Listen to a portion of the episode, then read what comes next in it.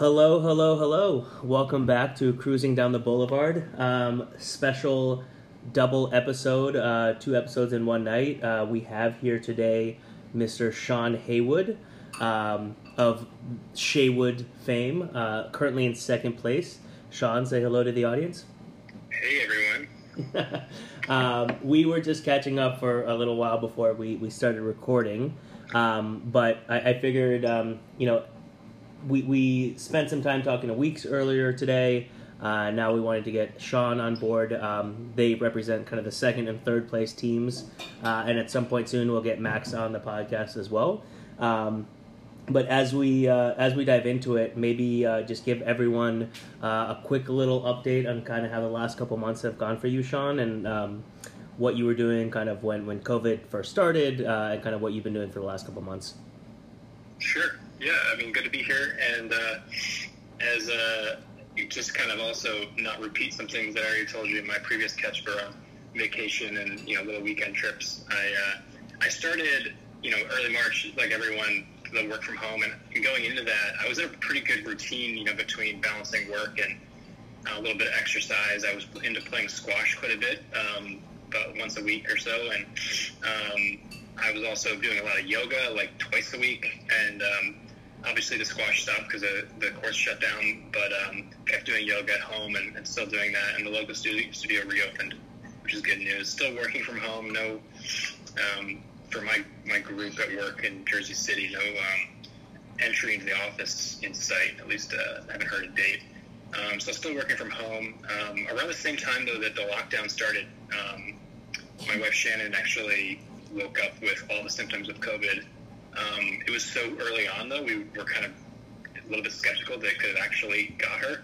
Um, long story short, she recovered within about 10 days. Um, didn't have the bad respiratory issues, but she definitely had the bad fever for about five days, and um, it was like in you know some of the worst body pains and extremely exhausted. Sure enough, you know, end of May she got an antibody test um, because the, the actual live test wasn't readily available so early on. Right. Um, and, and she tested positive for the antibodies. I thought for sure that I was going to get something at some point. So I was living like very nervous for like the rest of March and April um, thinking that inevitably I'm going to get this thing being around her, and uh, and I didn't. And then I got tested with antibodies, kind of hoping that maybe I had been asymptomatic. Mhm. Nope, negative, um, totally negative.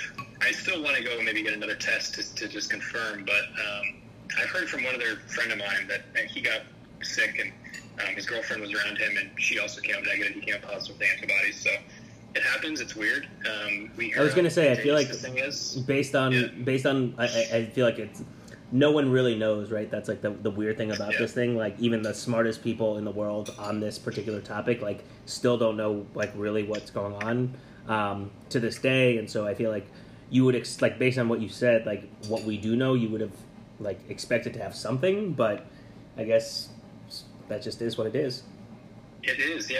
You, can't really. I mean, maybe in a few years we'll know a little bit better about how it travels and who it impacts differently. I heard recently that you know sometimes your T cells can actually fight it off before you need to build the antibodies to fight it off with the rest of your immune system.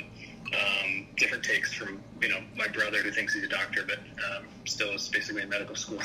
you know Um, I I think there's there's more people that think they're doctors now than probably ever before, um, whether they're in med school or not. So uh, at least he he has the um, the, the med school working on it. like de- degree pending that he can point to, whereas I think a, a lot of other people are just like uh, Twitter experts. So That's right. That's Um, right. Yeah. So the rest of my, uh, besides kind of living a little bit of um, fear while working from home, the rest of my time spent with, you know, just obviously working from home a lot. Um, as we talked about before, getting outside and doing jogs around the neighborhood as best as I can, and um, walks and, and typical uh, whatever you can do at home with the uh, Nike training app is pretty good. Been using that lately, and um, yoga online. Um, I also my big my big um, hobby that I picked up um, going into the break, going into the, the lockdown has, but also um, uh, really kind of picked up steam was um, relearning uh, a language. Um, I always kind of enjoyed learning languages and was pretty good at it. Learning French in high school, and then Italian, obviously studying abroad in college. And uh, so I wanted to learn Italian again because we had this big, you know, Euro trip, you know, planned to go to London to see the Cubs Cardinals, um, which obviously was canceled. And Oh, that's so brutal. That would have been so yeah, fun. we had tickets. Yeah, like you guys did for the Yankees um, Red Sox game. That was such a- series. Oh my god, I, I'm I'm sorry because that was. Um, I mean, I'm, I'm sure there'll be another time when they they try to re-implement that, but that was Yeah. such a like a, a memorable trip. That's really unfortunate that, that that I didn't. I don't think I realized that that happened. Yeah, it was it was a real bummer because like we not only had that planned, but you know obviously my wife wasn't all that crazy about, it, but like the uh, my, my my parents were going to meet up with me there. My sister was going to celebrate her 40th birthday and come meet us in London, and she's a big Harry Potter fan. So we had like a whole family trip planned where everyone was going to get to do their thing. Oh my god. Um, Shannon and I were going to break off after that and, and go down to south of France and go to Nice and the French Riviera, and then um, Italian Riviera and the Rome where we met, and then go to Sicily. And, and we never actually made it to Sicily while we were abroad, so we were we're planning this trip to spend a lot of time in Italy, and so I wanted to learn Italian for that. Um, now, like that we're not going, I'm still like learning. I'm listening to podcasts. I'm taking two classes a week with teachers that I found online, um, and I basically Skype call with them Wow. every week. Basically, uh, I think Tuesday, yeah, Tuesday, Fridays are my schedule now um, for an hour each time. So now I'm like actually conversationally fluent, and I can I can carry on a conversation for over an hour. And I actually talk to another guy at work. I have a, a technology um, senior lead in uh, in the Scotland office I was telling you about, Mhm. and he and I have gotten to chat and send emails in Italian. Um, Wow. So yeah, it, it's been fun to kind of flex those skills and, and use that different part of your brain that that requires. I know you already speak another language, and um, it, it's uh, it's always kind of interesting to be able to, in my in my opinion, be, having it be a true second language that I had to kind of learn from scratch, and not you know having grown up around it to force myself to like do those things that you know a kid would do to like listen to a language. And you know the approach is totally different from learning anything else where you just kind of read a book and you know hope that it sticks. But with this it was like i actually just started watching podcasts and using this concept of acquisition learning through acquisition where you, you kind of force your subconscious to pick it up. Um, so watching a lot of youtube videos and just listening to podcasts i've kind of learned without kind of using textbook or grammar just kind of trying to pick it up through hearing conversation and then um, you know applying it obviously by talking to teachers in classes. So it's been fun. And then obviously next year when we can actually go to Italy and I can use it, um, I'm going to see uh, see how well I do. I think that is the single most impressive thing that anyone that I've you know been talking to over the last couple months of like quarantine activities. I think Sean, you you take the cake of uh, most productive and kind of most like aspirational uh, things that you've done over the last uh, couple months. And so kudos to you on that. Thank you. Um, can you, given that you are conversational, can you say something along the lines of, "I'm going to win this fantasy baseball season" in Italian, or anything close to that? Sì, vado a vincere questa stagione di baseball. Oh my god, that that was so exciting. Um, I, I might have to edit. I don't. I was telling you, I don't really do a ton of uh, post production work, but I might have to edit that specific clip and start it. Start try to figure out a way to start this episode with that instead of the theme song because that was incredible. Uh, that was awesome. Uh, well, kudos to you for doing that. Uh, I think that's really cool. Um, I, I had a goal in mind um, because JP Morgan offered like a um, a discount to like a to use um, I forget which like language yeah, uh, website it like, was. Rosetta Stone or something. Rosetta Stone, like, and, and they were like, okay, you could do this, and I was like, great, I'm gonna learn uh, Hebrew. That was gonna be my thing, Okay. and then I just never actually did anything with that. So you, you, that's instead I was listening to baseball podcasts that were complaining about how there was no baseball. Um, so Yeah. M- moving on to that topic, um, just um, I guess the when when COVID first like happened, and, and obviously everyone was pretty bummed about um, baseball being postponed. Um, spend some time kind of on, on your thinking in like May and June in terms of like when the baseball talks were first happening, um, kind of whether or not you were optimistic about baseball coming back, or if you kind of didn't really uh, see it as a likely outcome. Just where was your head at kind of in, in the beginning of the summer months?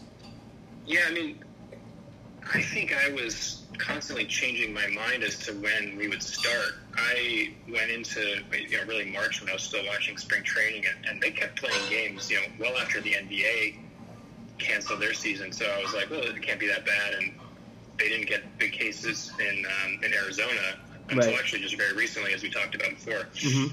And uh, you know, so I was I was thinking like this this thing's definitely got to start in you know late May. You know, if the Korean Baseball League can start in May, then we can start in later May or June. Right. And um, and then you know I had these had this wishful thinking though, where I kept kind of adjusting my my thinking just by only like a week or two at a time, because I still really was holding out hope that I could use those tickets in London, Mm. um, hoping that maybe that would be like the first series of the year or something, kick off the season with that. You know? When, when was it But, like, scheduled for? Like early June or something? July. It was Oh, like, it's July. um, Okay. Uh, was it? Was it? No. Oh, so it was it was probably the same weekend that uh, the Yankees Red Sox were because that was right that was right before Fourth of July. That was like the last weekend in June, first weekend in July. Yeah, you know what? I think it was. I think it was like a June fourteenth game for some reason that sticks in my head. Got Or it. Was it July? I.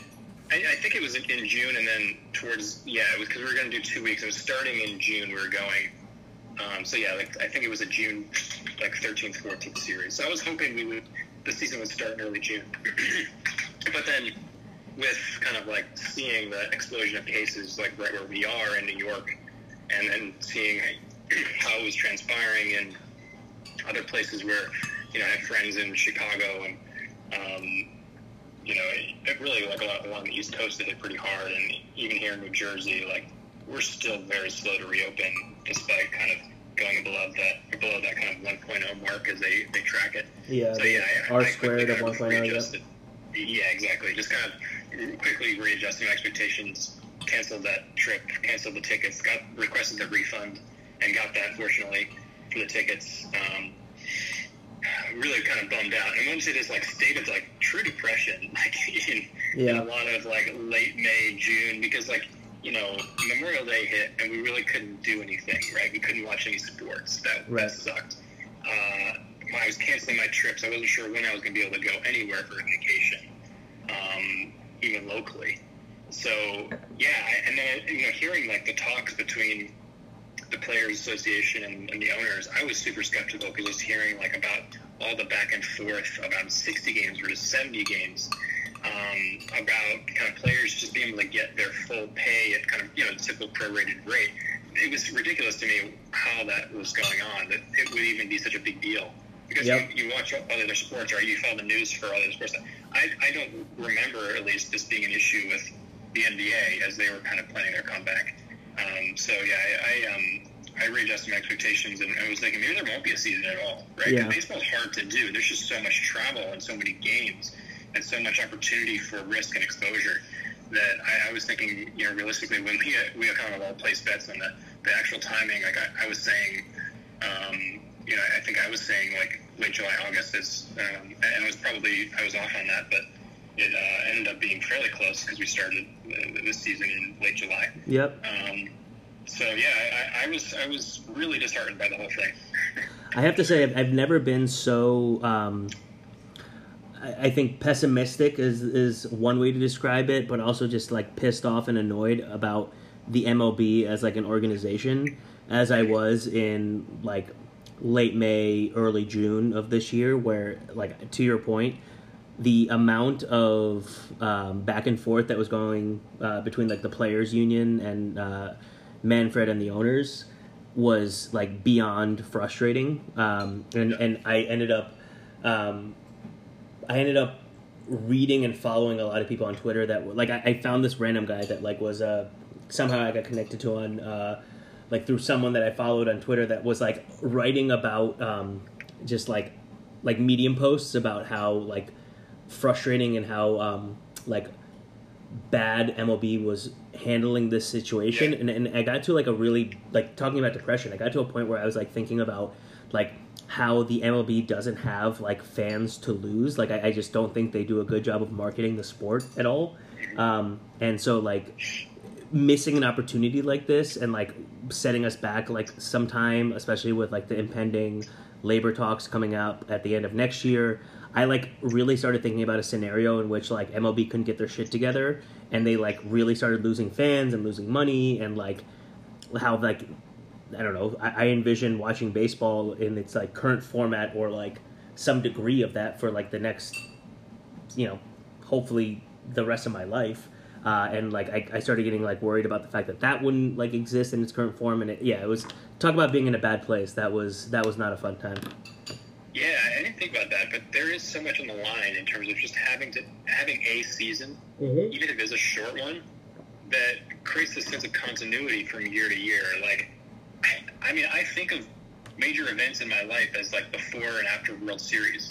You know, 2016 is like uh, like a like a turning point in my life for many like ways that I kind of categorize things in my head. And without like a baseball season to like break the the lull that this this lockdown has created in our lives, like it is just like this never-ending stupor that we would be living in. I'm, I'm so happy that it's back, though. Yeah, no, I, I, I, I feel the same. Um, I was, I'm sure, irrationally optimistic at certain times and irrationally depressed at other times. Um, but I'm just, I'm happy to have it back. I'm happy, like, I, I think there's obviously so much other shit going on in the world and so much other shit that's going on in everyone's like lives. Just having the ability to like have this as a distraction, have this as like a thing that you have on in the background, um, and just like having like now real, you know, real games and real like player statistics. And I was, as I was mentioning to weeks earlier today, like it's been a crazy season. Um, it's been a, a weird season. Uh, it's not going to be like a real TPL belt, but it is like the fact that it's back is like I've never been more happy about it being back, even though it's weird and odd and um, you know a, a kind of a, a different expectation day to day than I normally have. It's just it's I'm more excited than ever. Me too. Let me ask you real quick because I, I read a good article, I think it was in the Athletic, about how the Yankees and Cubs, our two teams, coincidentally, Mm-hmm. have both handled the lockdown really well in terms of giving the players like the amenities that they would hopefully have in terms of like access to outdoor space by picking the right hotels, um, giving them bringing in like video games or arcade games or whatever in the hotels, and um, giving them a lot more comped meals. Because I, I didn't I didn't know this, but like a lot of times the players just have to pay for all their own meals on the road. Right. Um, and you know, normally they can just order room service, but the hotels in many places have like limited or no, you know, room service or, or food options, which you know to many players right now has just like been awful, and they just have to order in like fast food, which is you know not ideal for them when they're trying to like you know keep it peak performance and stuff. But like I've, I've heard actually that our two teams have been doing the best and leading the charge in terms of trying to to create a, a positive atmosphere in, in many ways when the players technically can't leave their hotels when they're when they're back after a game. Well, I, I haven't read that uh, that athletic article, but now that you mentioned it, I definitely will find. I'll seek it out and I'll find it. Um, but I hope one, I hope you're not jinxing us because I feel like the, the like watching the Marlins and the Cardinals, and now like with the um, uh, Plesac Clevinger uh, situation in Cleveland, I feel like Yeah. like for teams that aren't planning for it accordingly, I feel like that's just like that's incredibly dumb of them. Um, so like I, I guess if if the bar is like meeting some like sort of um, uh, I guess like proactive planning, whether it's like actually planning for something different or just like allowing for players like understanding um, like the human element of being a human playing this sport in this weird pandemic and like expecting if you're not doing something different expecting the players to do something different without like any real um, like structure around it like i think is obviously like i think those teams are probably planning poorly. So if if the yankees and cubs are doing it like I, I would say that's it's great but it also like i would have expected more teams to be doing that i guess is a is what i'm trying to say Yeah. Well, we'll see. I mean, I, I think it's going to be kind of a turning point because um, this could actually cause players to demand more of those creature comforts over time beyond kind of the, the league minimum salary that ends up not being actually. And, I know they're, they're they all become millionaires at some point if they stick in it, but uh, for like rookie players, it, it ends up not really going a long way when you think about the fact that they are uh, paying for their meals and paying for nutritionists and paying for private coaches in the off season and paying for rent in an apartment in a city they may not want to live in.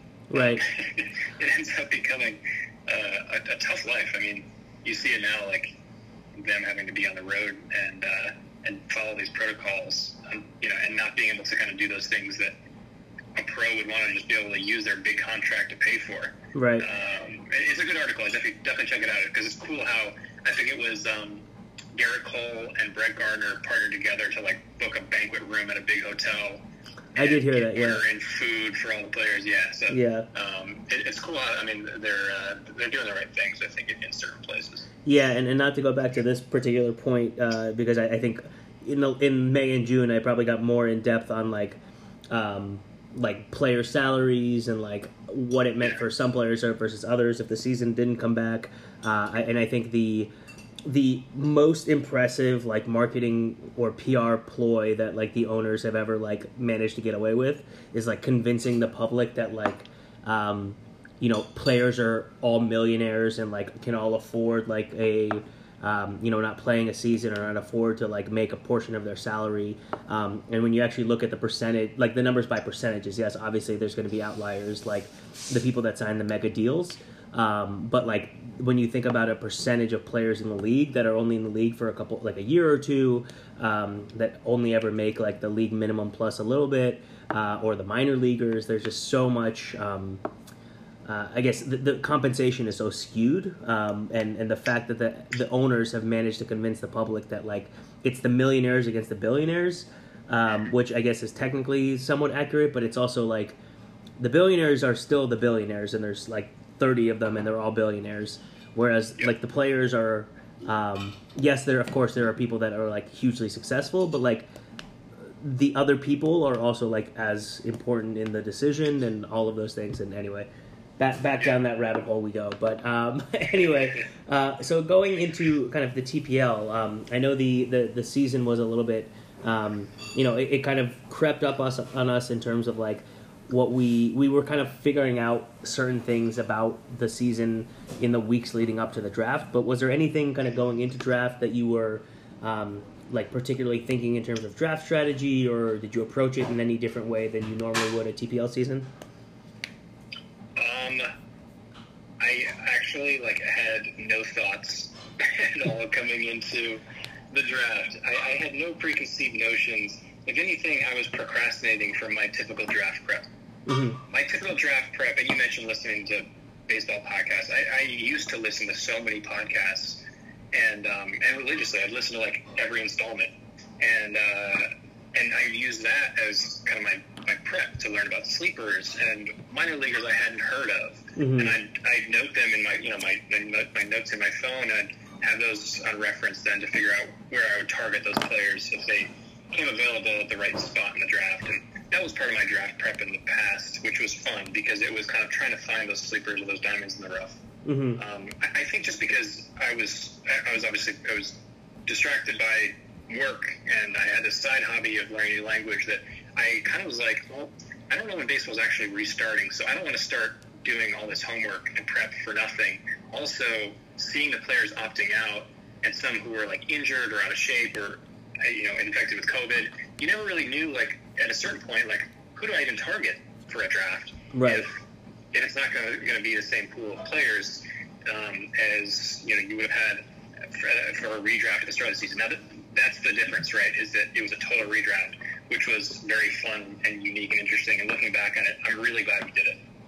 I, Um, I am as well. I, I think I think it was a um, it, it it took some convincing for some people to want to go that route, but once everyone was on board, I think it made the, the draft prep really fun because you were like considering players you would have never considered. Um, and yes, there's like the the weirdness of like like having your keepers on other people's teams. Uh, and I'll, I'll just use an example like Yeah. and and it's gone both ways, right? Like I'm watching. Uh, I mentioned in the podcast with Weeks that like Gary Sanchez is like absolutely shitting the bed um, on Weeks' team, uh, which is like one end of the the spectrum, and then I have Fernando Tatis, who's on Protzman's team, who's like literally having the best season like of almost anyone, with the exception of maybe like a handful of players. Um, and it's just like such a weird dynamic, but I'm I'm so happy that we went down this route because it makes this weird, unique season like different in its own unique way. Mhm. Yeah, and it's only fitting. Like people always say now, it's like it's 2020. You might as well you know do something crazy. Um, it, it is only it's only fitting that now looking at it that, that we do something totally different. And you know, I'm glad about like people in the league. Uh, I'd say across the board, we're very open minded Yeah. uh, about not only the format of the draft and the teams in every draft, but like the rules. I'm glad that we revisited some rules and the layouts of the teams and you know, went with the open pitching slots. Um, seeing just the number of injuries with um, starting pitchers, I mean, and personally being impacted by them um, on my team, you know, it is kind of nice now to, to have that alternative strategy to like load up on more relief pitchers. hmm Um, so I'm glad we did that. You know, I'm, I'm glad we did the stolen base change too. That one might stick. I'm imagining, and people will consider that. Um, so all these things, like we said, it was also cool to try new um, the middle infield corner infield thing that I know Protzman um, was passionate about. I'm glad we did that too. It, it's just a slightly different take on assembling a lineup that is um, allowing us to try out new strategies. And there's some things we won't keep for next year, of course. So I think we'll go back to SPRP breakouts. hmm But um, it was cool to do something different because, I, I mean, unlike other people, I don't play in other leagues, so I, I don't try out these other things. I gave up other leagues a couple years ago because I, I didn't like having to kind of manage more than one team. Um, Yeah. Especially because this is my only real team I think about anyway. Right. Um, it, other teams just sort of felt like a, a chore to have to think about and draft and manage because they Yep. weren't for as much money or weren't with as much serious uh, approach from the other other uh, league mates. So Yep. um, yeah, I'm, I'm I- I'm overall really glad about how we've kind of structured it so far, and you know I, I can talk about my draft strategy. We'd like to hear about your prep a little bit though too, because um, mine was mine was pretty uh, pretty simple. I do have like a, a, a formula, or I guess you could you could call like a mathematical approach to it, which I can talk about. But I, I'd like to hear yours. I know you talk about podcasts, and and I'm sure you look for sleepers and stuff. Yeah, I, I think the um, the normal approach that I usually have, which is like, um, I, I usually go and like uh, compile a bunch of like projection systems, and then try to create my own like values on players, which um, isn't. It, it's like a it's a fun thing for me to do. It's a fair amount of work, but it's it, it's not really trying to find like it's not really trying to find players that other people don't know about because I think it's like it's really just a compilation of um, other projection systems. But what it tries to do is isolate for like what our league does differently than what other leagues do. So it like try, I, I try to account for like OBP instead of like looking at ADP for players that are um, well, I guess looking at the ADP of players that are like um, like in normal like projection systems and trying to find like which ones are the most under or overvalued based on our league format. Um, and I did, and I did none of that this year. Um, Okay. I, I think the That, that reminds me, a couple of years ago, you, you told me that I, I drafted or I kept. I think I, I was keeping Carlos Santana, who we all know now is is notorious for his really solid OBP Yep. year after year, despite you know you know uh, kind of a roller coaster ride of other stats. Um, he's always pretty good at drawing walks and getting on base. yep, Um, and, and I think you noted that like based on ADP, he he was one of the best values out there, right? Yeah, yeah, it was. Uh, I I do remember that actually because it was like I, I at that point I had um I, I don't do this anymore, but at that point I had uh, like preseason tried to like quantify who had the best keepers based on variance from um, like what our value is versus what like other people consider and like i think that one had the biggest like round value. So that i thought was like pretty interesting um but yeah it's it's it, that's basically all i was normally trying to do but in this particular season i kind of went into it with a um like to your point like who knows from day one like the draft to the next day um like any variety of players could have been uh, could have had COVID. I don't think anyone really predicted like specific teams for being out for like weeks on end. Um, so my, my approach was really kind of like knowing what I knew about the players ha- and having like a specific strategy in terms of like trying to get my starting pitching in early and trying to draft guys that had pretty high OBPs because like my my whole goal was to increase flexibility by making my roster very like churnable um, and like I- I think that's a I, I don't know we'll, we'll see if that uh, strategy plays out but um, my whole concept was to keep as much flexibility uh, as possible that was that was really the whole intent So, what's an example of flexibility? I guess in one of your your favorite picks. Uh, well, this is interesting because I'm supposed to be interviewing you, but uh, I'm I'm happy to talk about um, kind of the, the, various picks that I had, and, and, one that I think is backfiring pretty hard on me right now. But um, my whole goal was I knew I could um, I knew I could like churn my offense um, in a way that the counting stats would be there, and I needed to offset like the shittiness of like churning players um, and obviously hurting your ratios. So I I tried to go with a lot of guys that were high OBP guys because I think the higher slugging guys I think are notoriously like um, like drafted pretty high anyway because their homers would be up or they're like they're known for having a high slug. But I think the OBP was an area where you could try to find value throughout the draft, and so I went with guys like uh, Kris Bryant, for example, in the fourth round, where that one has not worked out well at all. Uh, guys like Max Muncy, who not only had like a higher OBP and a good walk rate, um, but also had another thing that I was really focused on, which was um, position flexibility. So, yeah. you, you know, I, I knew that I would have to like find players to rotate throughout the year, and the more flexibility my offense had meant that I could get like any player as opposed to just an outfield or just a third baseman or whatever. Like having guys like Max Muncy and DJ LeMahieu um, and other guys I, I, that I you know drafted relatively early on, in my mind was just like added flexibility.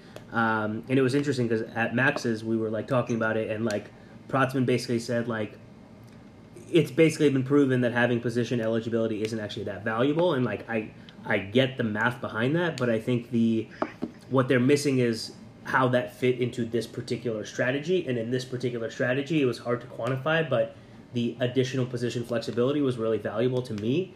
Um, and so, I mean, who knows? I might end up in last place, and uh, that will all be for naught. But when I was, as I was thinking about a strategy, that was my, that was my approach. Yeah, I like it, and I, I like to say that you know sometimes I also look for position flexibility, I mean, especially a year like this. Also, like where you need to be able to shuttle players in. Like my shortstop, um, who I liked a lot coming into the draft and was glad I, I got him where I did, Paul DeJong, you know, came down with COVID. And, you know, having other players who maybe not, they may not be shortstops, but they got four, I think, what, what's the positional um, minimum? It's four games, I believe. Four, yeah. So I, I had my guy Wendell um, get four at shortstop, and he's not a, a, starter, but like I'm able to rotate him in there now. Yep. And so like if I knew that coming into the season, I would have drafted him. Right. Right. I would. I, would, I think he would have been a draftable, you know, positional flexibility guy, not your primary shortstop or second baseman, but like someone to, to rotate in yep. towards the, the back of your draft. And so yeah, I I, I know it's it's maybe maybe not a, a, a driver for drafting a team, but I think it's important, especially seeing how we added corner infield, middle infield. Yeah, I, that that was exactly my, my view as well. Um, so yeah, let's let's talk about your draft. So I, I think the yeah. You, your first round, I think um, you. I'm, I'm, sure one of the biggest questions going into the, the, the draft was like what people what was going to happen with Mike Trout with like uh, the fact that he was having a kid. Um, yeah. And it seemed like you were the the first one to kind of take that risk, and thus far it seems to be working amazingly well it, it did work well, and it's funny because like I was sitting next to um, Beckert, and I leaned over to him and was like, "Is there something wrong with Trout?" and he was like, "He was like, no, they're just like concerns about whether or not he'll play for yeah. season." I was like, "Oh yeah, I heard that before," um, and. I, I I just like I came into the season thinking the Angels were going to be an awesome offense, like really mm-hmm. good. And actually, they've been kind of mediocre. Yeah. Um, I think they've had some people underperforming. Uh, I don't think Rendon's been as hot as he should be. I have to double check his stats. I, I think in the last like two or three days, I've seen a couple homers from Rendon, but like, okay, so I, but I, I've heard Todd bitch about him for uh, the last couple weeks, so I, I know his his numbers are not what they should have been. Maybe they're catching up now, but like he definitely got off to a very slow start. So I I just had a hard time believing that in a year where they were going to have the Joe Maddon effect which you know. I forgot about the Joe Maddon connection the with the Cubs. Yeah. Yeah, they were going to have the Joe Maddon effect, which is that I mean, Joe just brings a fresh perspective that you know, although it, it, it clearly wears off, um, he brings a fresh perspective that seems to liven up a lineup, and um, I think you know I, I was I was feeling really optimistic about the Angels. I, I always had I think we all had question marks about their rotation. I feel like they've always underinvested in pitching um, as an organization and done a poor job of developing pitching, unfortunately.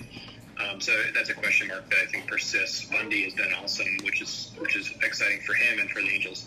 Yeah. Um, but you know, I was I was thinking there's no way Trout doesn't want to come back to play when his team is in probably the best position they've had, albeit a short season, to have a really solid roster. Right. Um, so like for him to give up on that so quickly and by not playing, I just uh, I was skeptical. And, you know what? He still has a chance. So I could jinx myself. Um, so I, I was lucky and happy to take him there. Um, he's obviously been great in the time he has played, and uh, and so I was happy to get him there. You know, my back to kind of the previous question, like around how I approach a draft. Um, two days before that draft, I, I started doing my my research, which is essentially just pulling down the Excel exports of hitters and pitchers Mhm. from Fangraphs, Mm-hmm. and I pulled down both the um, the projections from Zips and Steamer, Yep. and I averaged them out. Um, you can't always get all the stats like save holds. Uh, you know, you, you're kind of harder to, to get. You kind of have Yeah.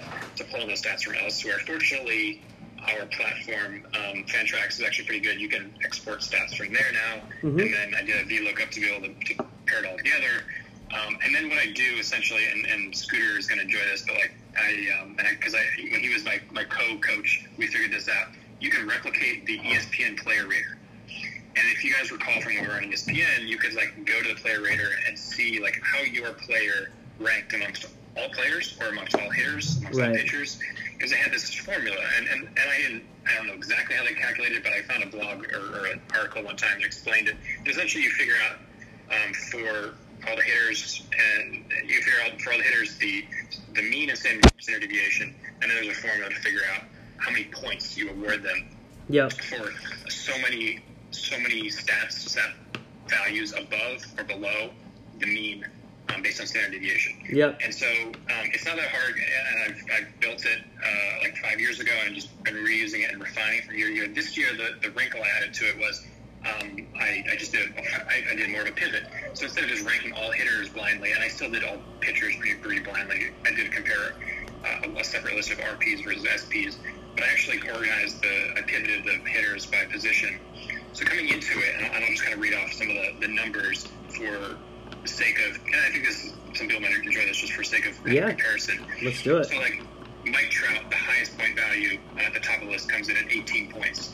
And what I did was again just kind of totaling the points he gets across all categories. To compare, um, Gleyber Torres came in as the best second baseman with 10.9 points, so 11 Right. points. 18.84, so 18.8 versus 10.9. So you, you can see, although Gleyber's the best in his category, um, he's still not the best hitter.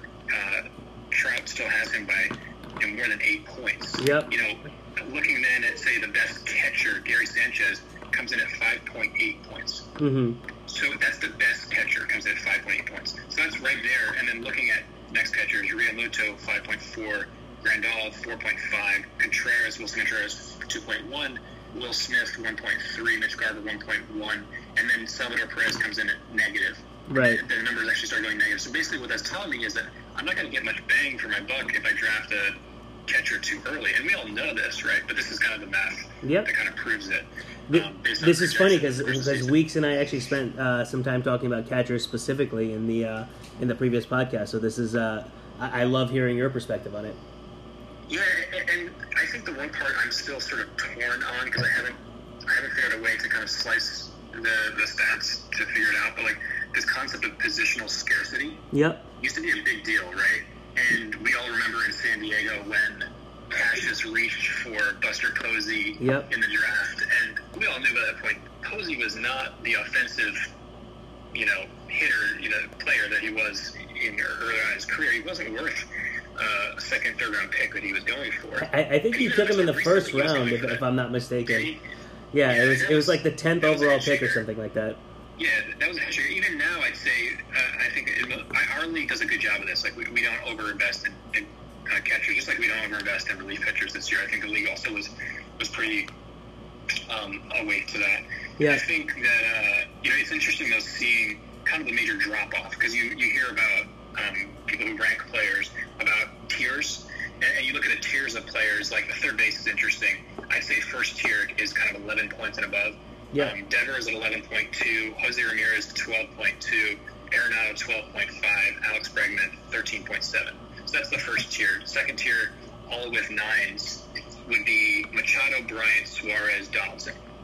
It starts to make sense, right? Because you kind of Yep. look at a regular draft and you're like, okay, yeah, r- roughly speaking, um, definitely would want to take Bregman, and Arenado earlier on. Um, I definitely would not take Donaldson before them because he comes in at a nine, and then Aaron, uh, then Rendon comes in at eight point eight. So I think Rendon actually might have been based on the. Just like, again, these are just kind of rankings. It's a summary essentially of the stats from Zips and Steamer. Yep. They, they didn't like Rendon coming Right. into this, so maybe he was he was ranked a little high in a lot of rankings. So that's what this helps me do. But I just it helps me kind of more objectively look at um, other ranking systems that are out there because what I also do is I just just check ESPN and I check whether um, ranking systems are out there for uh, what they think are the best hitters overall or the best hitters in each position, and uh, and then I kind of figure out who I want to target, of course, based on um, similar to what you do is like you know average draft position. Um, Yeah. I'm able to then kind of then rank the hitters. And what I did this year, very kind of, uh, I was focused on over the course of the draft, was crossing people off the list as they got drafted to then see where the remaining value was. So I, I this is how I ended up, to be honest, with such a like a big name outfield. I was gonna say because your your outfield. I, I remember leaving Max's apartment where we we all for the people in New York uh, Yeah. got together for like the first time in a very long time, and I remember leaving uh, your apartment, and my two takeaways were I really liked Chris Crisali's team. Uh, as did he, which is, is, I mean, it just goes to show how funny this season is. He's currently fighting for um, last place with Marner and like like his team is obviously very much underperforming. And but I, I also thought that your offense, uh, specifically your outfield, was was incredible because you, you went with just for, for people that, that don't remember your draft, uh, you went with Trout at fifth overall, and then you, you went back to um, you went with Bryce Harper in uh, in the second round, which I remember was big because Max was annoyed because he wanted Harper, and it ended up meaning that he took Bieber, who's been like incredible. Oh my God. Um, a and and honestly, I mean, l- looking at Harper's numbers, 491 OBP, 711 slugging, four homers, Yeah, 10 yeah. RBIs, like two two uh, stolen bases. Like Harper's arguably like talking about one of the top players in, in baseball. That's he's been one of the best performing um, kind of players out there. And then you go to uh, your your third overall pick was um, was Pete Alonso, another another big bat that I think you know I, I think he had a very strong season last year, and I think some people expected him to have some regression. But then like those three bats between um, Trout, um, Harper, and Pete Alonso, I was like, that's a monster first start from an offensive standpoint. It's yeah, there, there, there's some fat hitters there. They um they rank very high in my list. Uh, obviously, like I said, Trout at 18.8 blows everyone out of the, out of the water. Yep. Um, Acuna uh, comes in as the second ranked overall with 16.2. So you can just see, see right off the bat, like Trout is like head and shoulders above. If you just look again, this is not any object. I'm not trying to like, uh, uh, you know, badmouth anyone's draft, but like based on pure ranking systems, um, Trout comes in head and shoulders above everyone else. Acuna is 16, Bellinger at 16, Yelich at 16. So they're all, you can't really go wrong with any of those great outfielders. But then Harper comes in at 13 and, Stanton at 12.4. Right. Um, Harper at 13.6. And then Alonso, uh, uh, and like the, the thing here that scares me, and this is a good example of positional sc- scarcity, Bellinger was by far the best first baseman at a 16 pointer. Alonso was the second best at 11. Huge drop off, five Yeah. points between um, the first and second. That's where I think I forgot who got Bellinger, but I think they're in good shape. If you want to, if you want to make a um, a plug for positional scarcity, they got like probably the best difference maker at first base, meaning that like if the rest of their roster is well above is above average and performs well and they and they do the right things in terms of roster pickups or trades, you know, they could they could do a really good job because they already have kind of a corner on the market, if you will. Yeah, I, I, agree, and, and I think from from I mean, look, the, the the first four players in the draft were Acuna, Yelich, and I don't think anyone was surprised to see Acuna and Yelich go one two. I, I agree that if if if everyone is, if everyone knew that Trout was playing, I think in our league he's still the best overall pick. Um, uh, certainly, he's not stealing as much as he used to, but he's a OBP just absolute monster, um, and I think in, in our league that plays up more than in, in other leagues. And yes, you're not getting the stolen bases that you do normally expect with Acuna and what you got with Yelich, and obviously Yelich this year has sucked. Um, but yeah, if if the assumption was that he was playing the full season, I'm sure that he would have gone higher.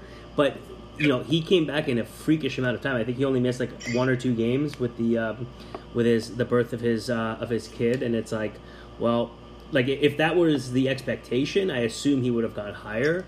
Um, but you know, I think people were concerned. I'm guessing uh, that like if you if you like have to re come back into some sort of bubble or like you have to re quarantine before you join the team, and like I guess people were more pessimistic on that process, which honestly I, I, I had no idea whether or not that was.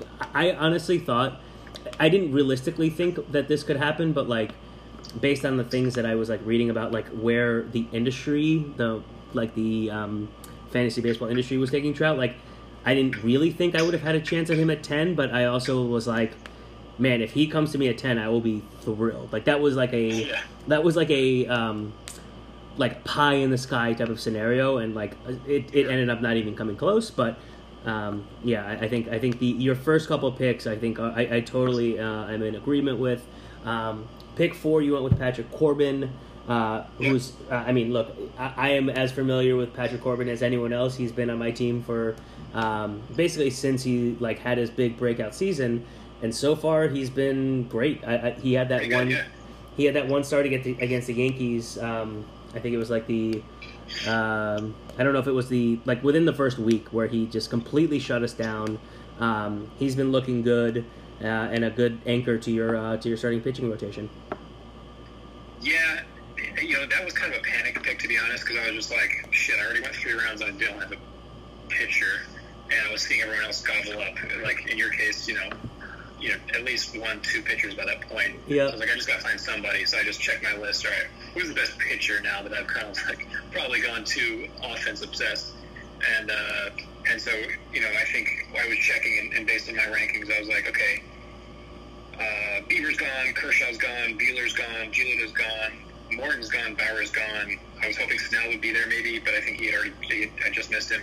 So Corbin was, was my guy. I, I think I think to go with Snell was best of it. there just because I'm looking at it, but but Snell Okay. Snell had his own like question marks. Oh, And- yeah, I, I, I saw the news on Snell, so yeah, I counted him out. And and honestly, and, and again, another one of uh, my keepers probably going into next year. His, I mean, Todd took him right there, and honestly, I take Corbin a hundred times over, A hundred times. Uh, Snell is his ratios are fine. He's got a two ERA and a two point oh eight ERA and a one fifteen WHIP, but he's he hasn't pitched more than seventy pitches in any outing, uh, and he's gone two innings, three innings, three innings, and five innings. And in our in our league, that's a, um, I mean. F- four games started out of the 12 where you haven't pitched more than 70 innings uh, for someone that you took in the um, what was it the fourth round that Yeah. that might be one of the i mean no, no shade to todd it's just like I, I understand the pick but like It's just frustrating. in terms of like what you get that's one of the worst i think um, returns in the fourth round Yeah, that's that's very frustrating. Besides, obviously, injuries like Yeah. you know happened to Verlander. You really, you, what you hate even more than that almost is just having a player who's just consistently not underperforming but under delivering because of like an overly conservative um, approach. Like this happens with Dodgers pitchers too, which I'm sure frustrates a lot of the people who own Dodgers pitchers. Is just like they'll quickly have the hook in the fifth inning um, or sixth inning to rob rob him just of the, the quality start of a, a Dodgers starting pitcher because they have such a good bullpen and they have such depth in their starting pitching. And the approach to pitching is just so conservative there. They want to save their pitchers for the playoffs because they always know they're going to the playoffs. Same thing with the Rays because they're so good at developing pitchers, um, but they're also like you know treating in a different way. Like opposite, they're thinking like every good pitcher we have is is money for us in the future because we can't make money in, in real dollars. Right, we have to right. trade these good pitchers at some point when they're worth the most. Yeah. Uh, you don't want to you don't want to ruin the value of a, of a Snell type of talent by overworking. Yeah, no, I, I agree, and uh, I, I- stand a little bit corrected in terms of uh, the fourth round uh, that I just mentioned. I don't mean to throw Todd under the bus at all. Uh, I'm looking at my pick, which was earlier in the fourth round. That's where I got Bryant, who thus far has been not very strong. Uh, Keston Hiura went um, first in the uh, in the um, fourth round, he's got a he's got a nice solid 297 OBP. So, I mean, it just goes to show that even even in a full redraft, um, and granted, we're still really only like two and a half, three weeks in maybe into the season, so it's still very much small sample size. But um, yeah, like there's been a lot of players that were taken incredibly. I mean, Yelich is example number one, Acuna is example number two. So many players that were taken in what we would normally consider kind of like guaranteed, solid, you know, return rounds. Um, and so far, no bueno. Yeah, I mean, having played baseball myself, I can sympathize. Um, I've heard Scooter say this before too, and I think it's very true. I, I wouldn't bet my team and my, my roster on it by actually playing an approach like this, but in general, like if you just had to look at like very high level stats, pitchers are good earlier on in the season, hitters are better later on in the season. Warming up and getting your swing ready, as you know, Yelich has been struggling with, takes plenty of time. It's why spring training takes over a month, right? Right. It's why they, they give them so much time. Um, pitchers can get ramped up pretty quickly, but even they have tr- their own trouble with control command. Um, hitters, like, it's not just getting your bat speed up and, like, your legs, kind of, your, your endurance up, but then also it's the little things about being able to uh, adjust your swing and adjust your approach ever so slightly. There's just those tiny, like, little muscles of, of hand-eye coordination and, and um, and adjustments that don't happen immediately. They happen very kind of gradually, and that's where I can sympathize with um, those guys who are very good, uh, very good hitters who will like inevitably, and they're already doing it. Right, you're seeing Yelich warm warm up. You're seeing Bryant. He had an awesome home run actually last night, by the way. He did. I did. I, I did see that. Yeah. it was perfectly stroked, and it was it wasn't one of those pop up type home runs where he, he just lifts it like he hit it like on the nose. So he, those are all good signs because it just shows like his timing is there. But there's just in especially in hitters who are like bigger, lankier, like they got a lot of moving body parts, so you have to give Yeah. them some time to like get it all recoordinated. Yeah, no, I, I think that's uh, that is totally fair. And honestly, as um, as as savvy of uh, of fantasy baseball managers as we like to think of ourselves, very few of us have any like real experience playing baseball aside from. Uh, you know, slow pitch men's softball that we currently participate in in New York. Funny, funny story on that actually, because I think this will help for my draft too. So last year, uh, I was coming back from a softball game that we had out at Randall's Island, and Pat Powers texts me. He's like, "Do you, you know this guy Max Fried?" And uh, I was like, uh, I, "Yeah, I've heard of him. He's, like a rookie, I think, in, in Atlanta." Um, he's like, "He's awesome. Like he looks so legit." And uh, I was like, "Cool." And I picked him up like late that night, and then I think I talked to you later about it, Roma, or I might have talked to. to I, I, I remember this. Yeah, yeah, yeah. I know I know Potts was interested in him later on, and I think um, the, the the thing there is like he was someone who, who obviously played baseball with for a long time, who um, who saw a player saw essentially like Kershaw type of qualities, really hard fastball from the left side, awesome curveball, um, the ability to make hitters swing at totally non-strike pitches, you know, balls in the dirt they swing at because his velocity is up at 95 from the left side, which is hard to see because he has kind of a funky arm angle, and all the raw stuff was there to turn into like a more polished starting pitcher. That's why he was obviously a, a keeper target for me this year. Um, a guy I wanted to pick up, but he, passes that eye test that um, you can't see on, on stats because he was he, his, his walk numbers were too high um, because he was young. The Braves were not pitching him more than four or five innings every outing. He's not the kind of traditional candidate you'd see as kind of on the upswing Right. who you pick up in, in your normal pure statistical analysis. You kind of have to see him in real life and just see that there's good talent. I, I do you I do remember you bringing that up, uh, and I do remember you giving uh, Pat Powers some uh, some shine on that. So, and, and I'm looking at his Yeah. stats so that he was. Uh, you have him as a keeper, right? In in like normal. PPL. Yeah. And So I also drafted him this year. Yeah. And I was gonna say, and I see you drafted him in the tenth round. Um, so far, a of the four starts, two quality starts, um, averaging. I mean, about almost six innings a start, which is I think it, in this year uh, very impressive. Um, four yeah. earned runs in the season, uh, 21 Ks, so 21 Ks in 22 innings, 159 ERA, .83 WHIP. So thus far, I, I think as a um, you know, most people who took pitchers in the first, second, third rounds, that would be a uh, obviously a stat line that they can aspire to. Yeah. So so Yeah. in the tenth round, that's a fantastic return, and uh, if I hope you guys are right, and he continues to, to crush it this year and, and moving forward. And next year. What what is what is he? Uh, is he a free agent pickup for you then? Seventeenth rounder. Uh, yeah, I think so. Yeah. Well, if if that's the case, then I think he is. Um, he would have to enter like. Uh, I mean, if he turns into the stud that you think he might be, if he's a Kershaw esque type of player, maybe not the Kershaw ceiling, but as a 17th round keeper, he'd be up there as one of the top starting pitching keepers in in our league. Um, up there with maybe like. Uh, Walker Buehler that Max has, or like Lucas Giolito that Max has. Um. So yeah, I mean that's that is a, a very nice thing to, to hope for. I, I'm, I'm with you on that. So I, I can't just talk about good news, right? I have to talk about some of my bad picks. Yeah, I mean, look, I, I just want to go, and, and, we are, by the way, I told you I wanted to keep this to about 30, 45 minutes. We are going to blow through that.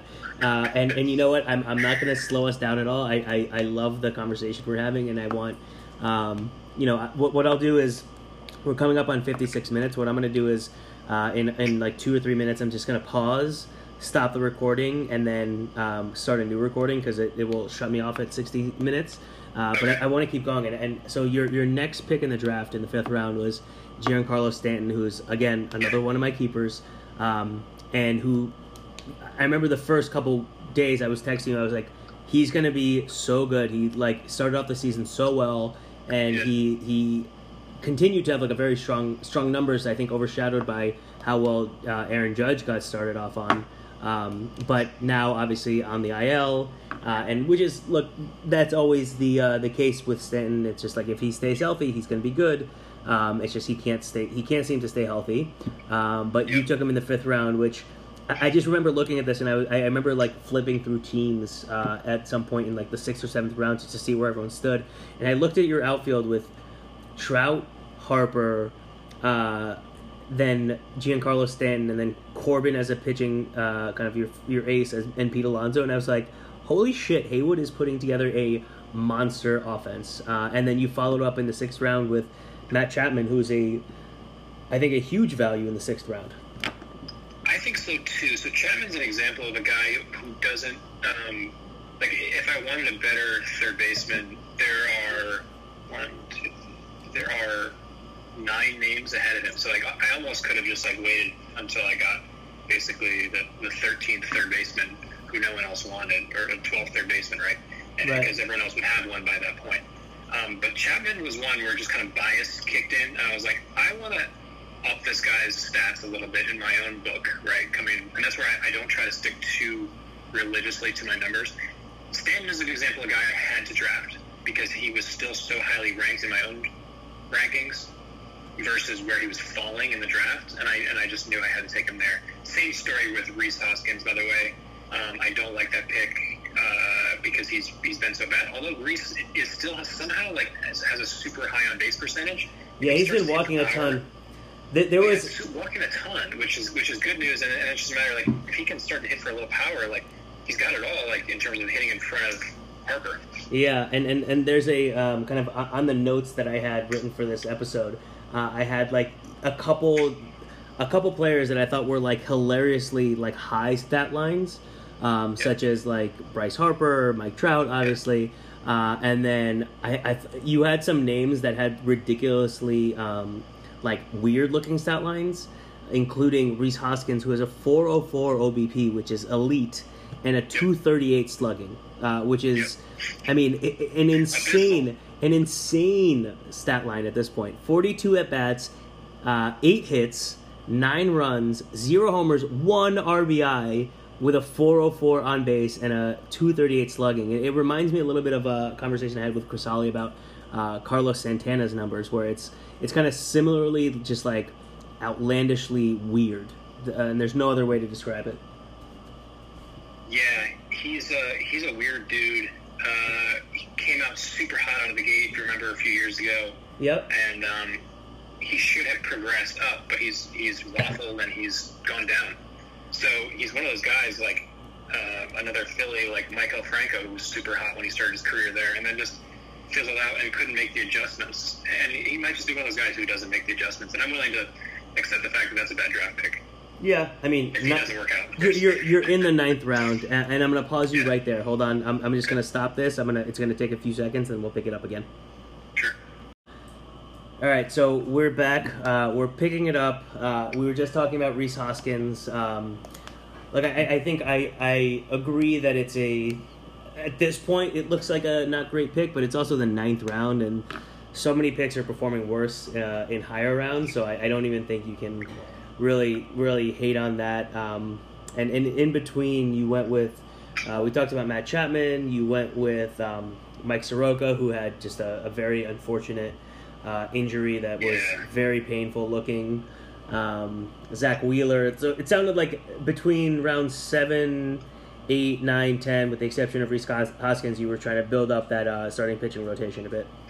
Yeah, quantity over quality approach, basically, just to try to see if I could um, take some stabs to, to hopefully get uh, the stats that either I believed the guys were capable of in a case like Fried, or um, that they kind of delivered before in the past in the case of Wheeler, who, who can be considered a, a veteran at this point. Um, Soroka definitely um, an unsettling and, and disappointing uh, injury, and um, you you hate to see that with like a, a super young, super talented pitcher who could have you know been up there in the top ten, you know, sort of thing, sort of talk if if he had just kind of done what he did beginning of last year he was super strong. Mm-hmm. And then, um, you know, and then at that point, it's like, okay, I got, I got like top hitters who like I don't care about position, right? That's my approach at, at the beginning of the draft. I think most people do kind of the same for the most part. They should just say, can I get the best hitters and the best starting pitchers available? And then you start to think about, okay, I got to start thinking about how to fill out the rest of my roster. And you got to think about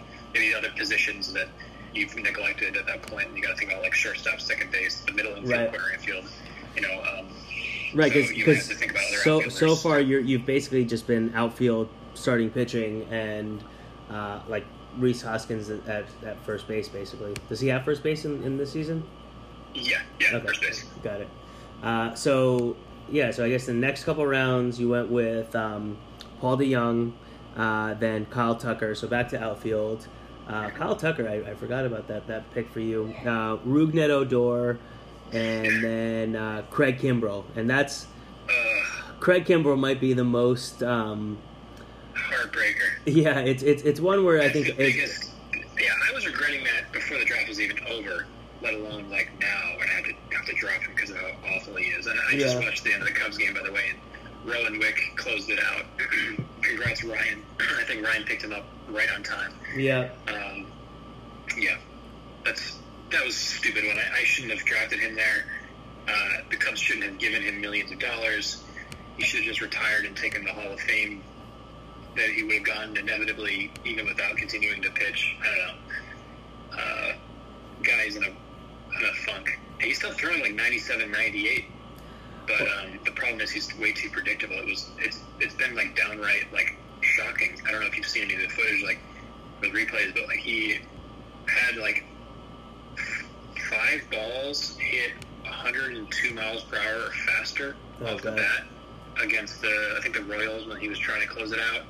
Right? I think he actually did close one out, and, and like two of them went. No, it was, the, it was the Pirates, and it was the Pittsburgh series, and, and two of them went for home runs. The other three went for super hard line drive outs, and it was like this dude is like they're just teeing him up like it's Yeah. batting practice, but he's still he's still hitting 97.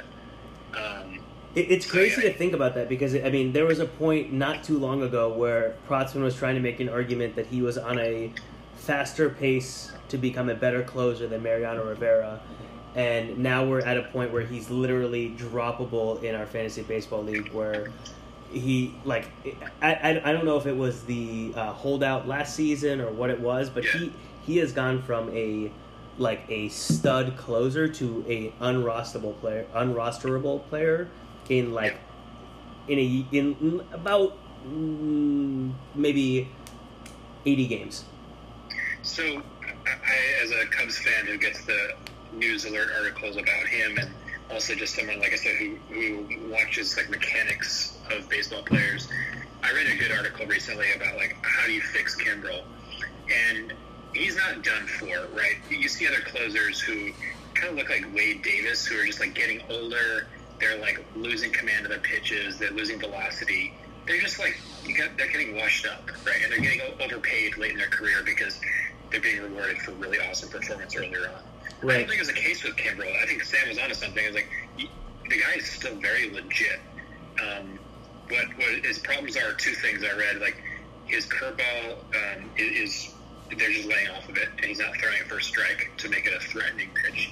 So they just lay off the curve and they go for the fastball. And the fastball doesn't have the same um, life to it because he's basically he's developed some bad habits where he's dropped his arm angle and he's kind of it sounds like flattened out a little bit his um, his his pitching angle. So it's, it's these little things that he needs to fix, but they take a long time. Um, for a starting pitcher, they're, they they fix them more quickly because they pitch in such a large volume, right? And so. Um, and they also have other pitches, right? Starting pitchers always have at least three pitches. That's how they're able to go through three times through the order without, um, ideally, three times three times through the order without um, getting kind of figured out by the batters. Right. Um, as a relief pitcher, you only need two pitches, and in, in Kimbrel's case, he only has two pitches, which is his, his electric fastball and, and his curve. Um, but if his curve sucks, then he's got this very predictable fastball that, that like I said, the Pirates hitters knew was coming. Right.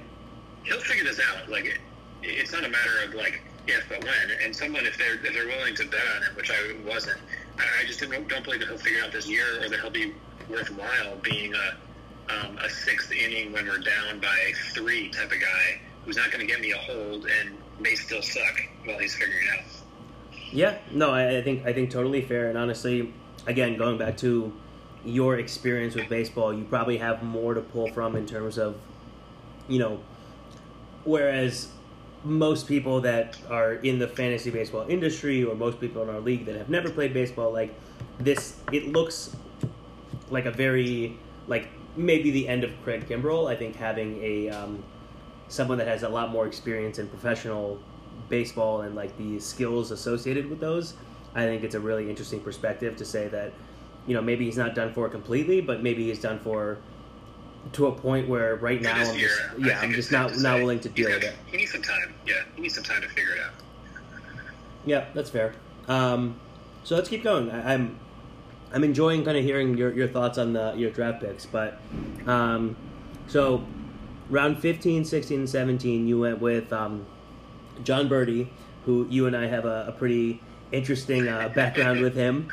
Uh, AJ Puk, who is a I remember you you leaving, and I would have been as well leaving the draft very excited with AJ Puk in the 16th round, and then literally like yeah. days later, turns out that he has shoulder issues, and yeah. uh, he's, he's shut down for the season. I'm guessing, right?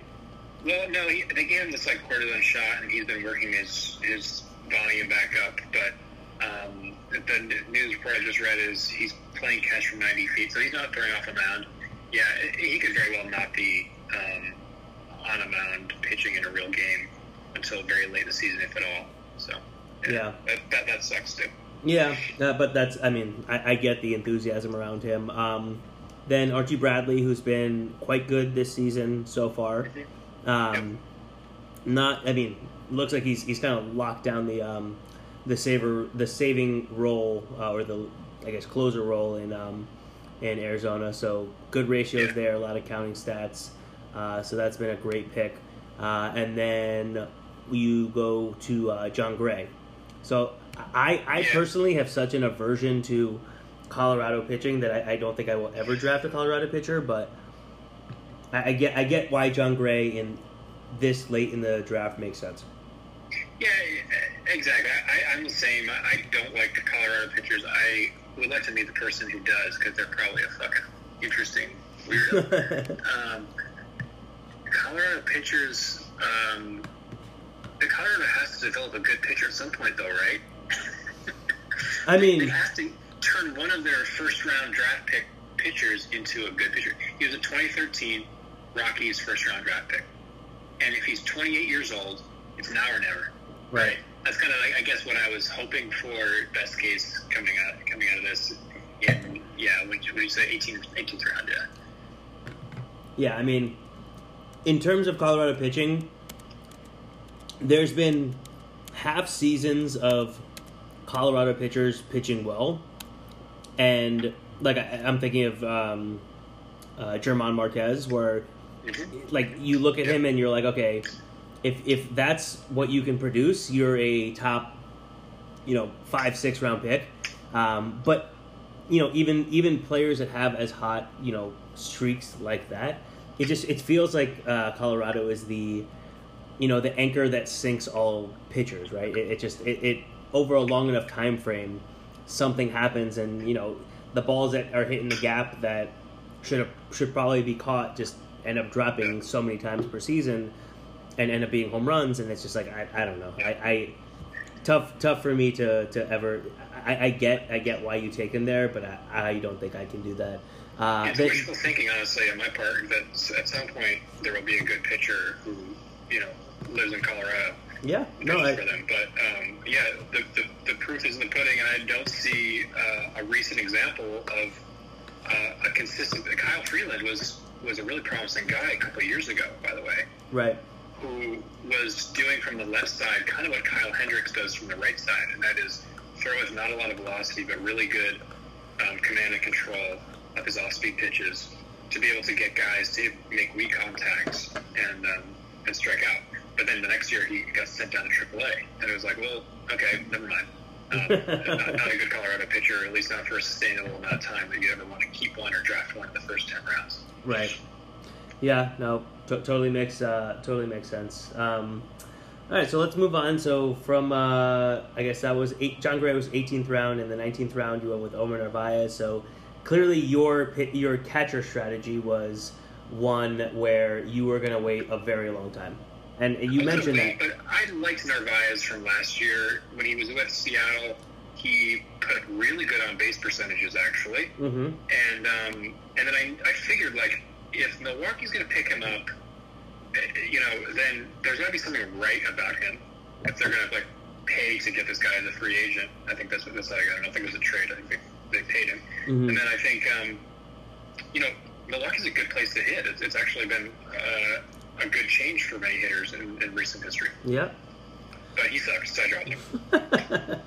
yeah, no, I, I think um, I agree. The Milwaukee offense, theoretically, I would feel pretty good about. It just so it so happens that if if, if Christian Yelich is hitting like sub two hundred, uh, it's really tough for the rest of you. And and um, uh, Lorenzo Cain opts out of the season, like, and Ryan Braun is injured. It's it, it just seems like Milwaukee's now the kind of offense that I think people are streaming against because they've been so bad, but Yeah.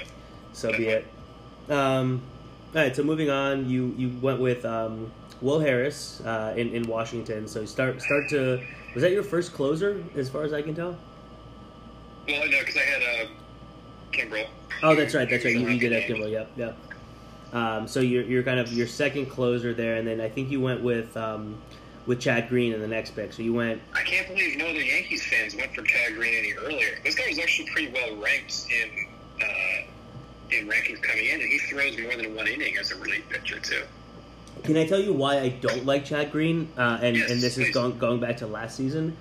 He he was used as an opener a few times uh, last season, and an opener like the person the person that is second in the opener uh, in our league is quite valuable because we have an uh, uh, starts cap and an innings pitched and K's um, category, but the person that starts the opener, meaning they get the game started and only go an inning or two, are like, in my mind, so not valuable. Like if if if you accidentally play Chad Green, if you're not paying attention and he ends up opening a game for you, that's like a horrendous like start. Like that that's a uh, and and it's not that I, I didn't think I would pay attention. It's just like in my mind, his value has gone down because part of his usage is being used as the opener of a game, which he hasn't. I don't think he's done that this year. So uh, I think he's he's been a, a great pick at that at that stage. The dude has had 15 Ks in 11 innings, a .8 ERA, .3 WHIP. He's only given up one hit in those 11 innings.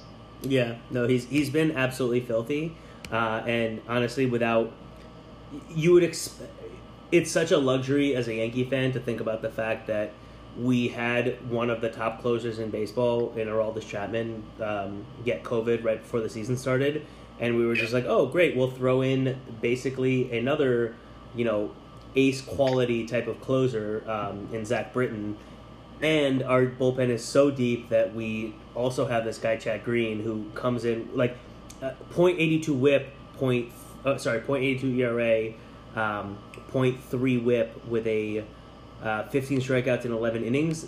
This guy would be the closer on, I'd say like 25 of 30 teams.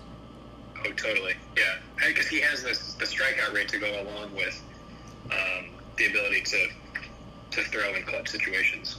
And honestly, And to throw is a great pitcher. Yeah. he's he's the person that as a um, he's probably the most slept on reliever on the Yankees in the Yankees bullpen because whenever like in the last couple years when we've needed like a like a in a big game a starting pitcher has like veered off course and we need someone to come in and like strike out two or three guys to like get out of a difficult jam like it's always Chad Green and he always delivers like sure he like gives up runs every now and then but I feel like consistently day in and day out he's uh, a completely undervalued closer, and as as I almost take him for granted as a Yankee fan, and I, uh, you're right, I, I shouldn't have. Well, I mean, he's, he's probably having a little bit of a good stretch. He's due for some regression. Um, what are his stats from recent years? Uh, last year, four ERA. And, and the year before, though, 2.5. Uh, in 2018, 2017, 1.8 ERA. Yeah, So, um, and then a four ERA in his first season with the Yankees. I mean, the guy's been a little up and down, so I can understand why you're you're not trusting him outright. yeah, but it, it, that- it's it's more it's more in the big season, games. It's more in the big games, is what I'm saying. He comes he, in and he like threw 69 he threw 69 innings with 103 Ks yeah, in his um, in his season with the Yankees in 2017. That's I mean that's really impressive. So he, he came into 40 games in 2017 and threw 100. He was able to rack up 103 Ks. I would love that stat line on my team next year. Like those are tough to come by, where where a guy can rack up that much counting stats in so few games, so few outings. yeah, yeah, makes sense. Um, so moving on to kind of the next couple of picks in your draft, you followed up the Chad Green pick with um, Renato Nunez, and then you went um, Adam Morgan, then you went Blake Treinen, and then you went um, Miles Mikola. So so continuing to build uh, on the the relief pitching slash starting pitching quantity over quality type of uh, type of picks. Yeah, and this is where, like, honestly, Roma, if you and I wanted to go join some other league and uh, beat up some people, like, Yeah. I should draft the hitters, you should draft the pitchers, and we'll um, we'll we'll make a good partnership because I just I don't care about pitchers. I hate them. They're so boring. and uh, I get to the late part of the draft, and I'm like, what's this guy's name?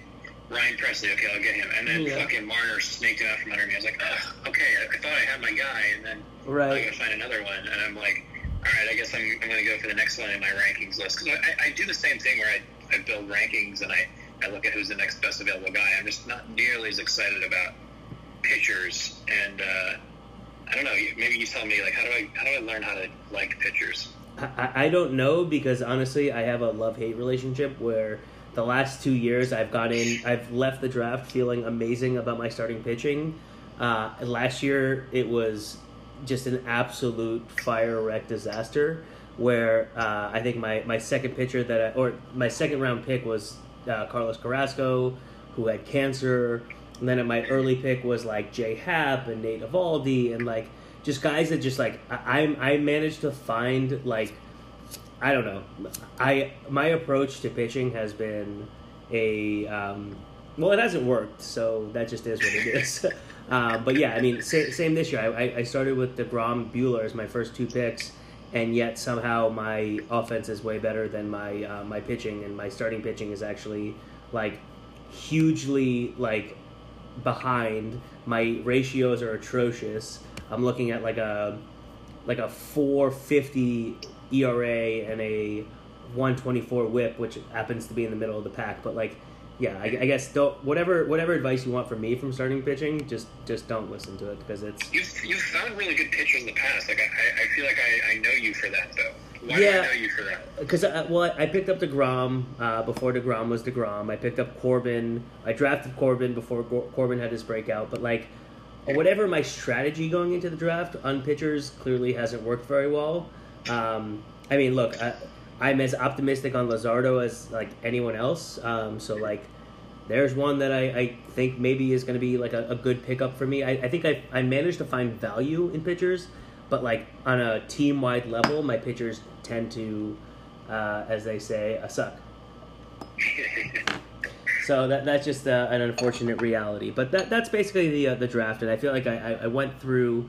Uh, I guess last one just worth noting. Um, you, you took Miggy in the twenty seventh round, which, hey, if someone that is is still good on uh, in OBP leagues, or at least better in OBP leagues that he is in, in kind of traditional leagues, but. Um, if you can rekindle some of that flame, and it doesn't look like he's doing that this year, I totally understand that pick. But anyway, um, yep. I think we, we went through your draft in, in more depth than almost anyone else, but I, I really enjoyed that conversation of just kind of like hearing your thoughts on it because they're so different than uh, my thoughts on things in terms of like my approach. But uh, all of your picks make a ton of sense, and you're in second place, so so far they're they're working pretty well. Fingers crossed. I need to figure out my pitching though. So those of you who are listening to this and who want maybe a, a hitter to round out your lineup, come talk to me.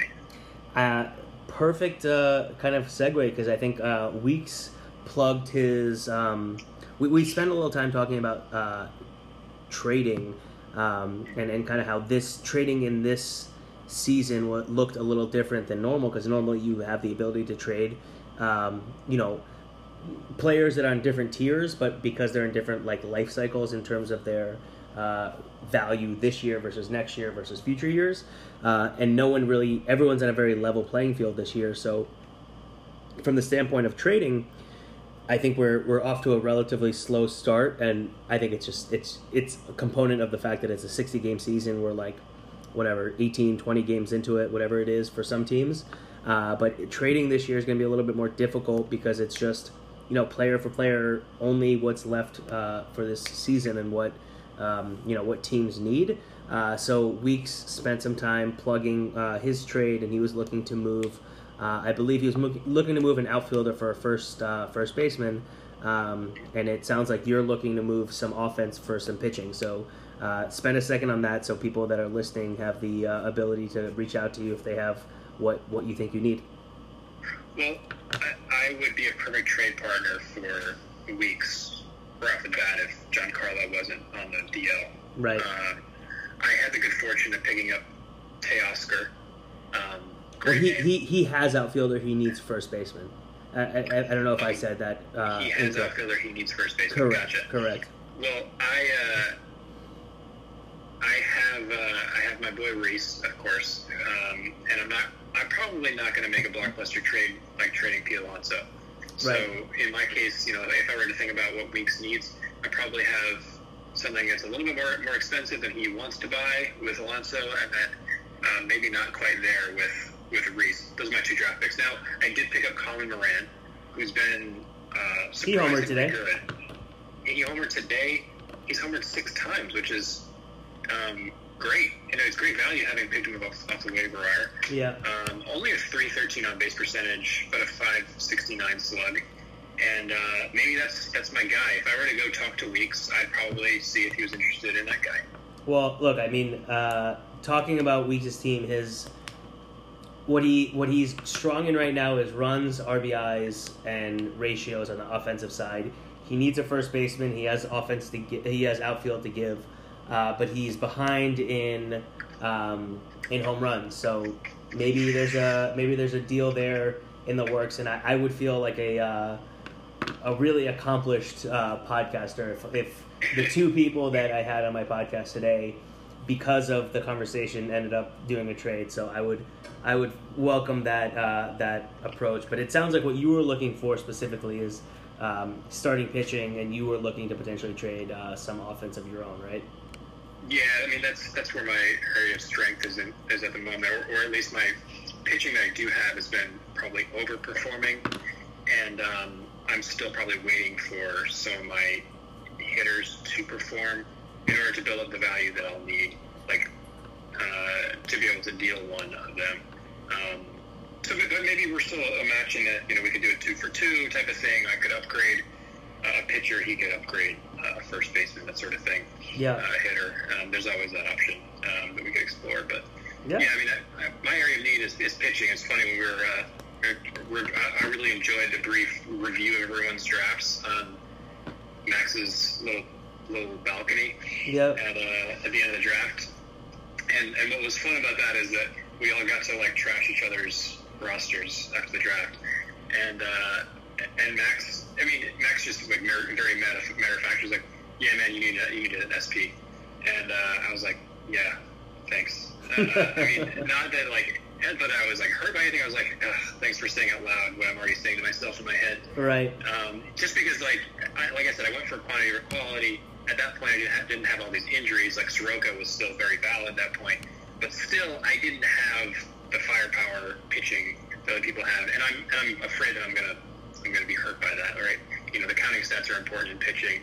You know, when, you you're lacking in Ks and you know your guys aren't going deep into games, you're not racking up innings pitched, you're not racking up Ks, you're not racking up um, you're not racking up like the, the the opportunities to get quality starts. Then, right? You need pitchers who go deep into games, who throw a lot of strikeouts, who do what Gerrit Cole should be doing, which is throwing eight innings with 12 strikeouts and uh, and hopefully less than uh, three runs or less.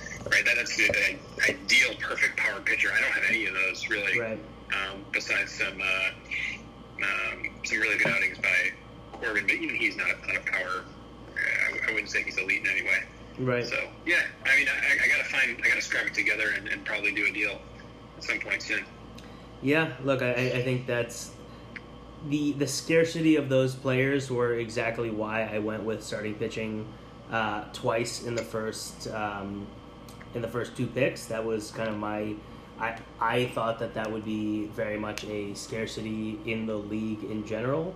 Uh, Degrom has not been he's been good, but he hasn't been Degrom esque.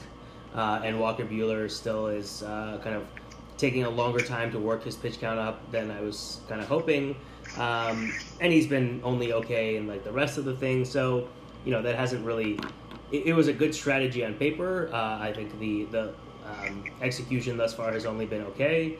Uh, and then that's why I went with kind of my third pitcher as Luzardo because I, given that I, I wasn't really expecting go starting pitcher, starting pitcher, I went that route and then I was kind of like, shit, I need to really build. I went the exact opposite route of you basically, where I went starting pitching early and then I, I took my time in building out the rest of the squad, which was not really my plan going into the draft, but because I went starting pitching early on, kind of one two, I was like, shit, I need to.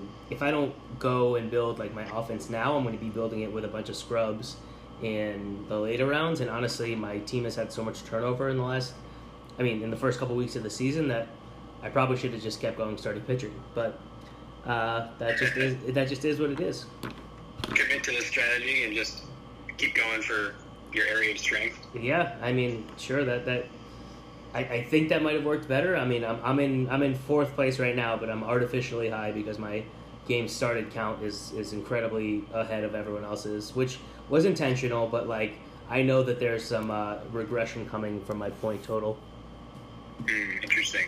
Yeah. So where, where are your uh, where are your trades or your pickups going to be? What, what kind of targets are you looking for?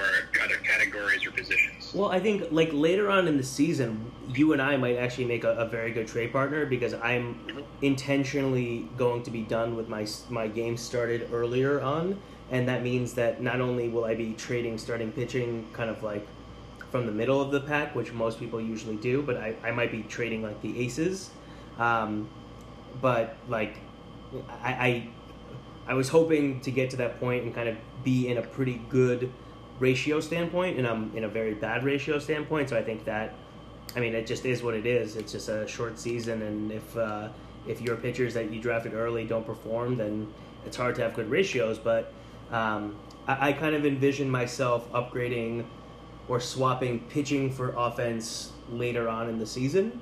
Um, it, it's more of a, a time element than a position element at this point. Um, maybe in the next like couple weeks, I'll start thinking about moving some pitching. Um, but yeah, that's that's kind of where where I'm where my head's at. That's tough though because you've been waiting on Walker Buehler to be able to work up his pitch counts and his innings to be able to start providing you with more Ks, more innings, more quality starts, hopefully. And I'm assuming then that he's probably not a guy you're, want, you're going to want to trade because he's going to be kind of hopefully peaking at the point that you're um, looking to trade pitching. You'll trade a guy who people want and uh, maybe DeGrom, right? Or maybe who's looking good. Keuchel is looking surprisingly good. Right? Keuchel is looking very good so far. Yeah, I mean, look, yeah. it, it, it, if it gets to a point where like Walker Buehler is the best asset for me to move, uh, I I know that like intentionally, I plan on finishing the season with maybe one or two starting pitching uh, players on my team.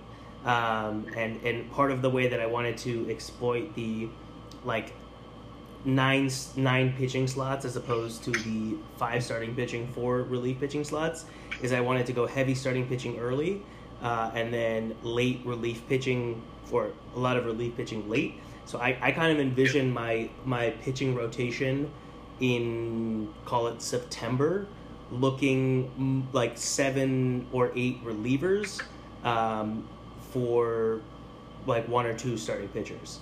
Where like at that point I'm at like 67 to 70 games started with like a month to go, and I'm, I maybe pick and choose the five best starts from the two pitchers that I have left on my um, my roster, uh, and I have, you know, in trading away my my stud pitchers, uh, I've acquired kind of upgrades in off in my offense as well as relief pitchers, and I'm just rolling out six to eight relievers on any given night. Yeah, I'm actually looking at your roster. I'm thinking that's that's a good way to go, and, and it's a really interesting strategy. I don't, I don't know what the right strategies are ever, and uh, I always think it's interesting, Roma, the way that you approach the season and different categories and how you look to talk. You talk about time, right?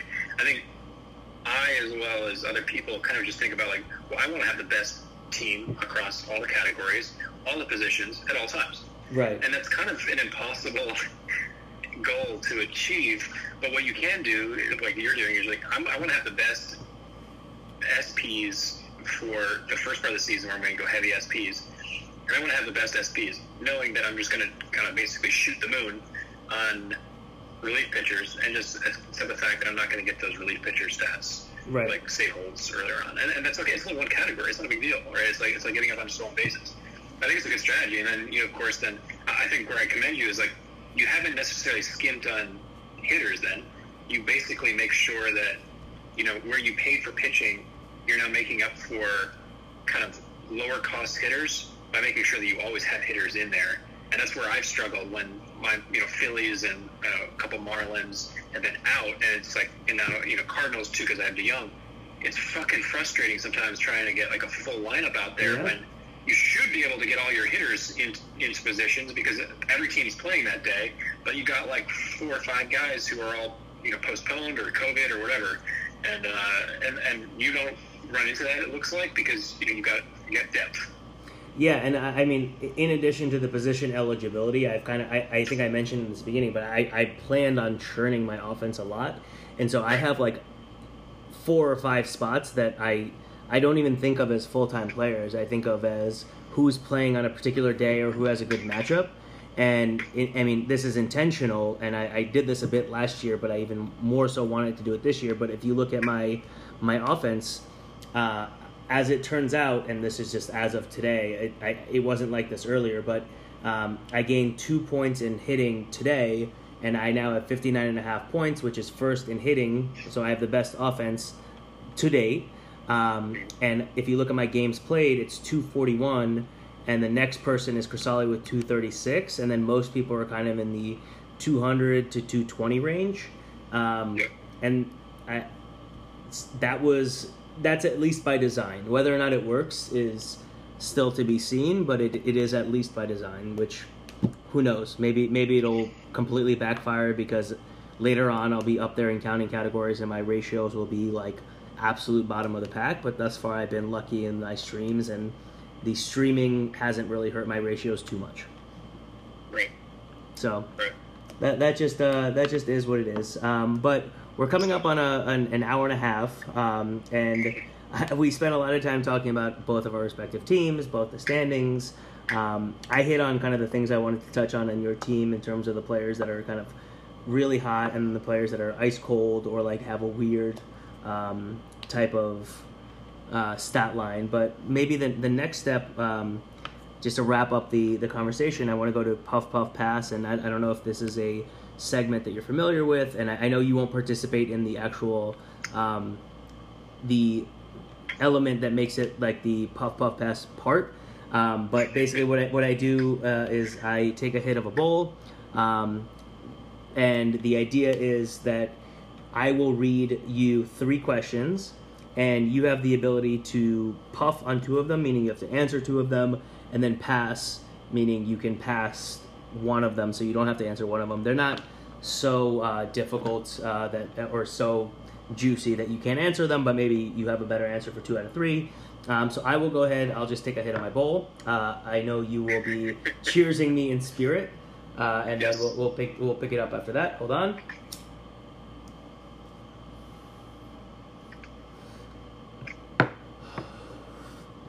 And for this reason, I can not that anyone at JP Morgan cares about my baseball podcast, but for that reason, I will not be sharing my podcast with JP Morgan people. Um, but anyway, um, Awesome. I love the disclaimer. uh, all right, so I'll, I'll go to the, the three questions. Um, so I'll read all three of them, and you tell me which ones you will want to um, puff on and which ones you want to pass on. Um, so I'll just start with the first one.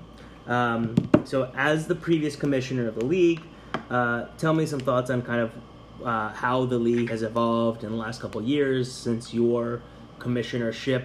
Um, kind of some things that you like about uh, the the progression and some things that you don't like as much. Uh, I think the league is always very reverent of um, previous commissioners. I know Hannafin. We, we always kind of listen to his opinions uh, with with great reverence, and yours as well.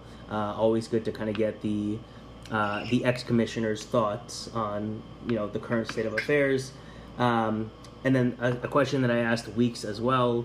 Um, looking at the the season this year, um, pick a team that you think uh, you would choose as kind of almost locked into the bottom four, and then choose a team that you think is a lock for the top four. And I say that as like a the top third and the bottom third.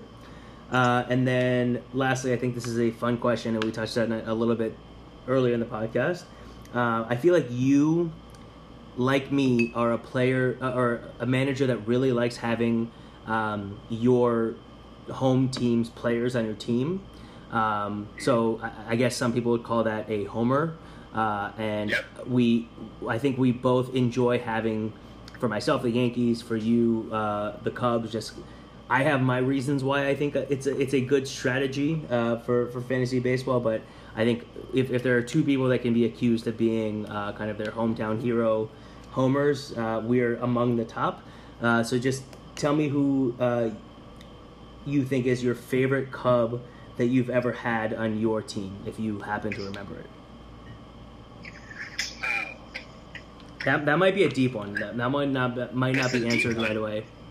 I, I, I think I have to to puff on the first two and pass on the last one, just because I, I honestly don't know how I answer the last one. Okay. I've accumulated so many Cubs over the years. I just don't know. I literally don't know. I, but you know what's going to be fun? A, a fun project is to like go look back in the archives and figure that out. Like back in those years.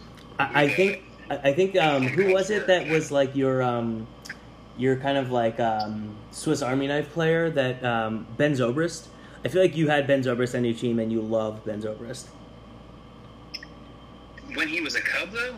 Yeah, maybe, maybe I'm misremembering that, but I, I feel like um, I feel like I feel like you, you always have like a, a, a good Cub or two on your team, uh, and Yeah. I, I just like in all the years I'm, I'm and obviously maybe not for right now, but it, it sounds like it's a good uh, kind of follow up. But I, I am really curious to see it. for sure. Yeah. Okay. Fair yeah, enough. as a follow up. Fair enough. So on the first two, I'll just answer them in order. Then how the league has evolved. Um, look, I mean, I appreciate the, the kind thoughts about Hannafin and then and then my role. Uh, it's it's a job that you know we definitely invested a lot of time and love and energy and passion in. Um, I uh, I don't miss it.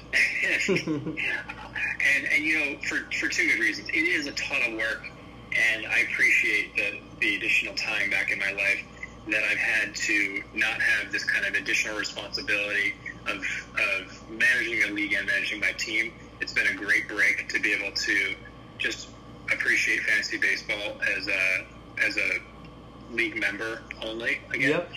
Um, and so I think it's good that we kind of now made a point to like rotate the role. And I think that was one of the things that I, I suggested actually when I was done with it. I was like, you know, I know Hannafin kind of did it indefinitely. I did it indefinitely, but that you know we should think about it and rather not force it if if Protzman is enjoying it. Like think about checking in at least every few years uh, or every couple of years, whatever, and, and, and just make sure he's, he's still good. Because I, I reached a point where like I just felt like I was so overwhelmed, and I will probably need to check in with Protzman. It reminds me, just make sure he's feeling good about the league. I, I, I'm sure he's fine. But there were times when we were having different controversies, and uh, and I think though, like when we've had controversies, Protzman's handled, handled them really well. So in terms of how the league's evolved, um, wherever we handed off from me to him, and, and he quickly got involved in the off season and has managed the Fantrax really well.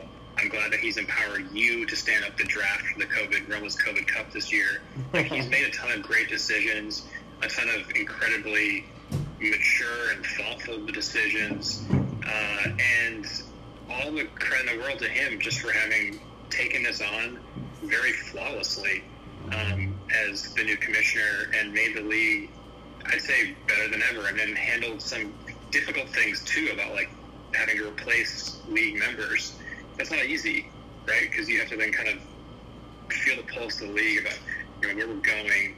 Do we want to add new members? Who is it going to be? And then you know the, the tougher parts too around you know changes. And you know this year this year was a particularly challenging year, of course. Um, right. in, in figuring out how we're going to restart, when we're going to draft, how we're going to draft.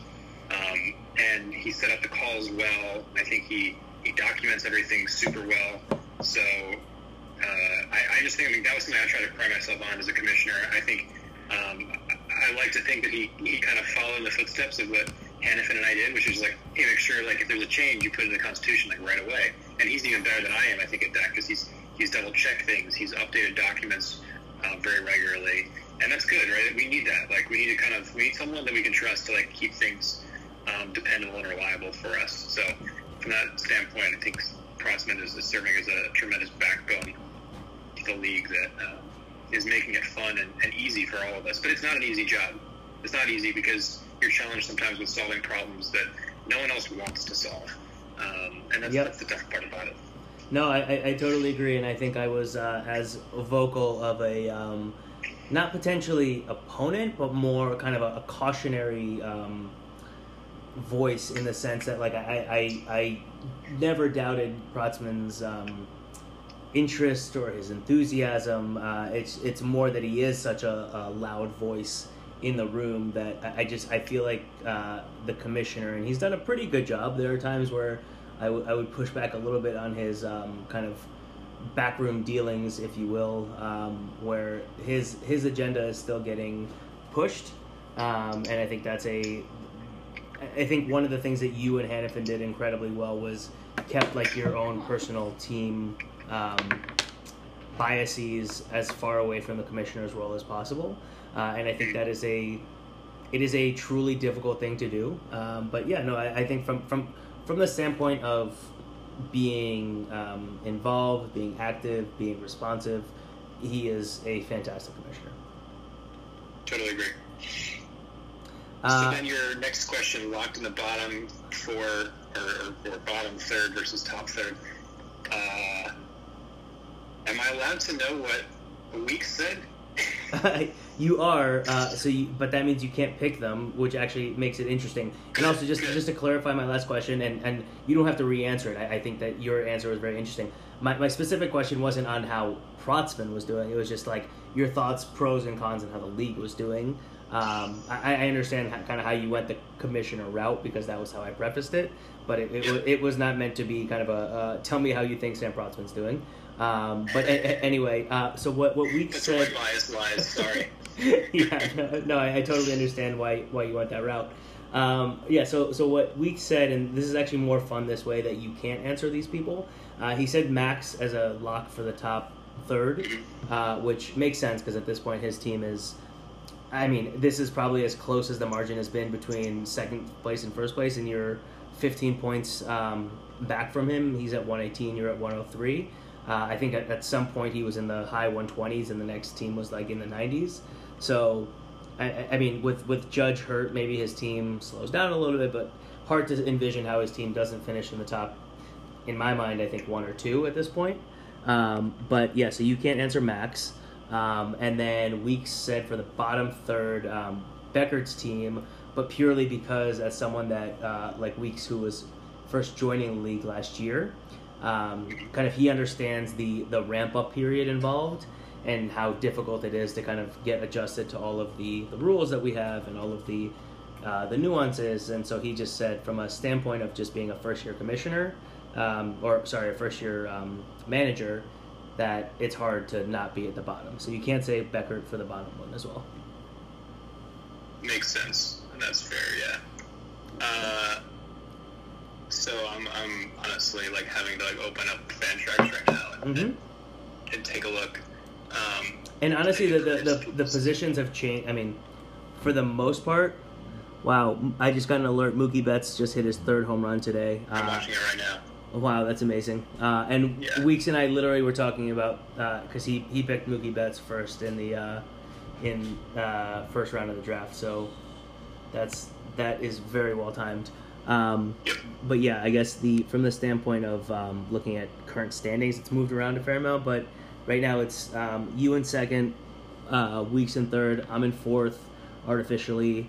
Uh, Mr. Ryan O'Farrell's in fifth. Um, Protzman used was in like in the third, fourth range. Now is down to sixth. Uh, Scooter seventh. Todd eighth. Ninth is Becker. Tenth, eleventh, twelfth is. I mean, amazing to see because normally you see these people near the top of the the list, but it's ten is Hannafin, eleven is Crisali, twelve is Marner. Yeah. I made your reversal. Um, That's why this season people. is fun. Yeah, man.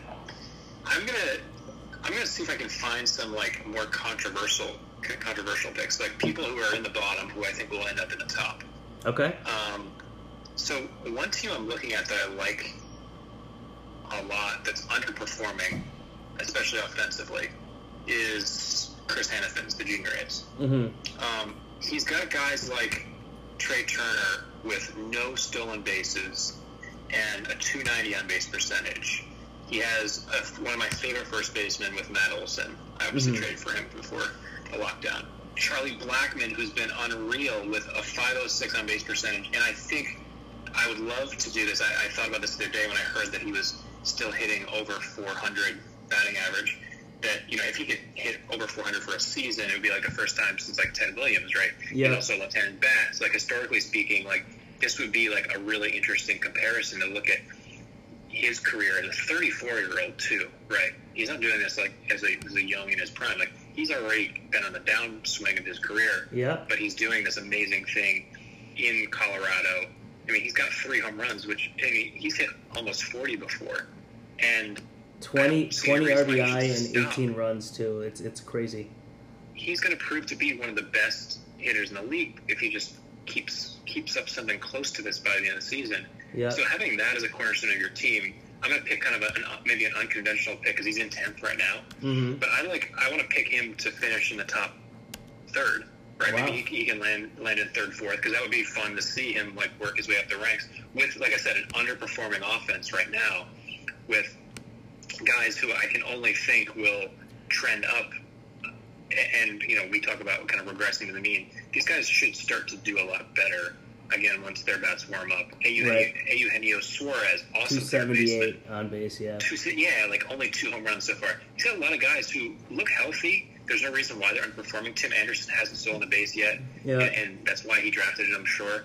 Like there's there's some guys who should do a lot better, um, and yeah, I think that that's a fun one to look at. And and and I know he's pretty good at, at kind of scouting players and, and finding diamonds in the rough. And I just I would find it hard to believe that he doesn't put up a fight and try to improve his pitching at some point too, because he's got Yu Darvish, who was awesome tonight, had a no hitter going into the seventh.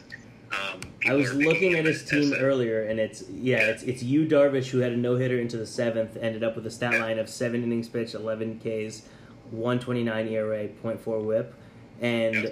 balanced nicely with a and Anthony Desclafani, two innings pitched, nine earned run outing, uh, just absolute, just like demolish five fifty WHIP, ended up with a nine innings pitched, twelve Ks.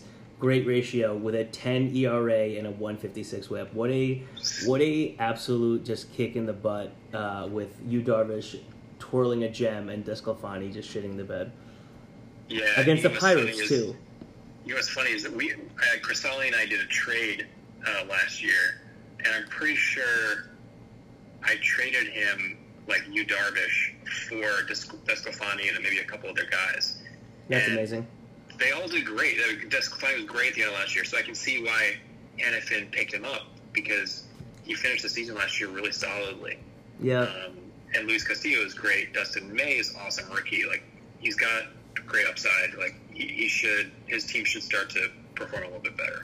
yeah. Desclafani's two previous outings were five innings pitched, zero earned runs, six innings pitched, zero earned runs, and then against the Pittsburgh Pirates, the anemic offense, just absolutely a quintessential mean reversion. Um, so. Yeah, uh, that that is controversial. I think if, if that actually happens, you get a lot more props than uh, Max than weeks picking Max finishing in the top four. taking Max. Yeah. Yeah, I don't want to do that. I don't want to do that anyway. Yeah. Um, How about the bottom one, and then and then let's wrap it up because we're coming up on the two hour mark, and that was Yeah, more than I was expecting. It's getting late. Um, well, since I, I started the theme, let's let's go the opposite direction. Um, I'm not going to pick myself. Uh, I'm not going to pick you, um, and we're already making up the top third. But I need to pick someone who falls to the bottom third, and I I then jump to the now jumping ahead of me into second place, Weeks' team. Uh, Yeah. With Betts, but then a lot of other questionable players. I mean, Gavin Lux hasn't played yet. yep. Ian Happ for the Cubs has been on fire, which I love as a Cubs fan. If I were going to go after a player this year, he'd be a really fun guy to have. But like Josh Bell underperforming, Gary Sanchez, who I know you love, but like I'm not seeing a lot of sign of life. Yeah. Like as as someone who, you know, and this will be my, uh, I'm, I'm probably gonna be wrong on this, right? But maybe I'll pick weeks to then like plummet into the bottom third because like I don't like some of these guys in his offense. Ramon Laureano is going to get suspended, and I don't Yeah. know when that's starting. But like, he was a great pick. I liked him at the start of the season, but then he's kind of been underperforming already. Um, eh, well, no, I'd say 260 average, 390 on the base. I'll take that back. He's three. He's got three numbers. He's been doing what you want him to do by this point. Yeah. Um, maybe it's a little bit more slugging because he's going to force his slugging. Um, but he's going to be suspended, which which hurts a little bit because he was probably the number one outfielder that uh, was drafted. Um, yeah, so that, that's going to hurt a little bit. And then uh, pitching is such a shit show. Scherzer left his start early, but he was the cornerstone of his starting rotation. Uh, if I want to be mean, I would say I, I hope there's something wrong with Scherzer, and then that brings Weeks' team down, and maybe he ends up in the bottom third. Uh, controversial pick again, but moving in the other direction. but certainly a lot more um, a lot more interesting. Uh, I think we Weeks went with two pretty low risk, uh, non offensive um, picks. So maybe, maybe I'll, I'll make maybe I'll take this out of a puff puff pass for the um, for the future next couple guests and make this a staple of the uh, cruising down the boulevard this year because I'm I'm I'm it is interesting to me to get kind of various people's opinion on this, and I think your your picks are certainly a lot more, um, certainly out there in terms of like where the current standings are, but maybe not necessarily out there in terms of uh, kind of the the path that it takes to get there. But um, anyway, Sean, this has been a fantastic uh, kind of evening of of baseball. Uh, we went way longer. Um, Yes. So I'm, I'm glad you, you had the time, and um, I'm probably off to bed pretty soon after this. But it was great chatting, uh, great catching up, and I look forward to the rest of the uh, the TPL season. Me too. Yeah, this was a lot of fun. Thanks for having me, and uh, can't wait to talk more baseball. We should get a group together soon and uh, do it in person or something. Sounds great to me. All right, man. Great talking to you. Later. See ya. Good luck.